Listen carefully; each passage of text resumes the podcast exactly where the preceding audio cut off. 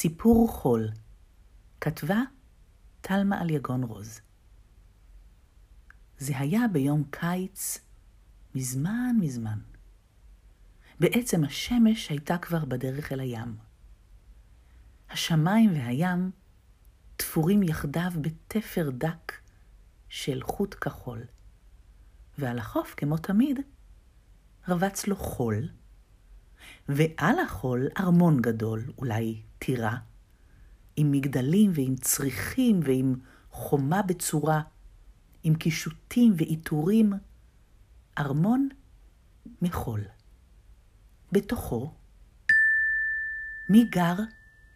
אולי נסיך? אולי עכבר? לא, לא. אולי סרטן לא מאושר? לא, לא ולא. אולי מדוזה? רכרוכית? טעות. אולי בת ים או לכלוכית? או, איזה שטות. אולי מכשפה? אולי שפן? לא תנחשו. חבל. גם אני לא הייתי מנחשת, לולא באותה שעה של פנאי, כשהרוח ליטפה את פניי, והים זמזם לו את השיר היחיד שלו.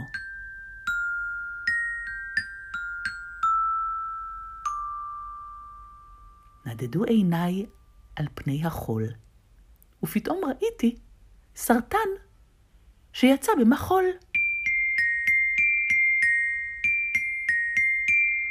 אך כשהיבטתי היטב ראיתי שבעצם הוא מצייר אות ועוד אות.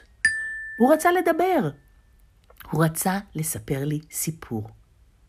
אז קראתי מה שכתב הסרטן על החול, וכך היה כתוב שם: ללכת ישר, קצה המזח. כך מדברים סרטנים. בקיצור, ארמון של חול, סלע כורכר, שמש שוקעת, ואת יודעת מי שם גר. משפט מוזר. הסרטן הזה בטח לא כל כך מוכשר, חשבתי לעצמי, אבל הלכתי למזח, כמו שהוא אמר. אתם לא הייתם הולכים? בטח שכן. הגעתי למזח, וחיפשתי סלע כורכר, כמו שהסרטן אמר, וארמון של חול. כמובן שמצאתי. סרטנים יודעים מה שהם אומרים. אבל הארמון היה ריק. אף אחד לא גר בו. ואז נזכרתי ששכחתי. הרי הוא, הסרטן, אמר במפורש, שמש שוקעת. צריך לחכות שהשמש תשקע. אז חיכיתי. הייתה לי ברירה. לאט לאט קיפלו אנשים שמשיות. ארזו צידניות, ניערו מגבות, אספו כדורים רים רים, והלכו הביתה. הסרטנים יצאו לחפש אוכל, והים המשיך לזמזם את השיר היחיד שלו.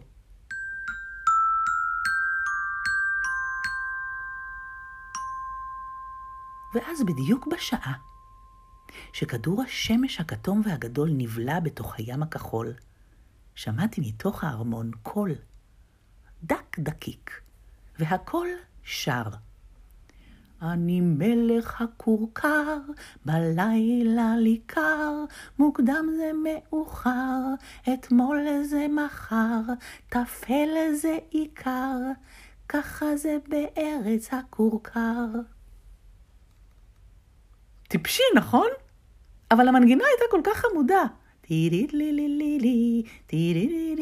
שגם אני הצטרפתי לשיר. ואחרי ששרנו שנינו ביחד את השיר שלוש פעמים, וידעתי את השיר בעל פה, הוא יצא. חמוד כזה, כורכרון עם כתר וצווארון, כולו בגודל של חצי עיפרון, עם ראש וידיים ורגליים קטנטנים מאבן כורכר, וכל הזמן הוא רקד ושר.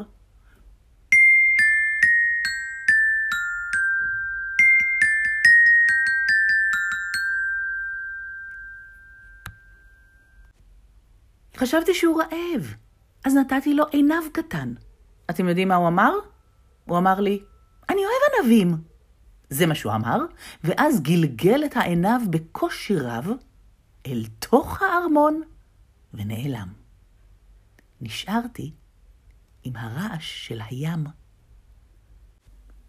אולי סתם חלמתי, אבל ליתר ביטחון, מאז, תמיד כשאני בים, אם אני מוצאת שם ארמון ואם יש לי ענבים, אני זורקת פנימה עיניו אחד.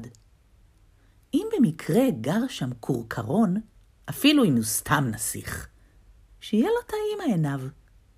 כי כורכרונים אוהבים ענבים. זאת יודע כל תינוק שובב.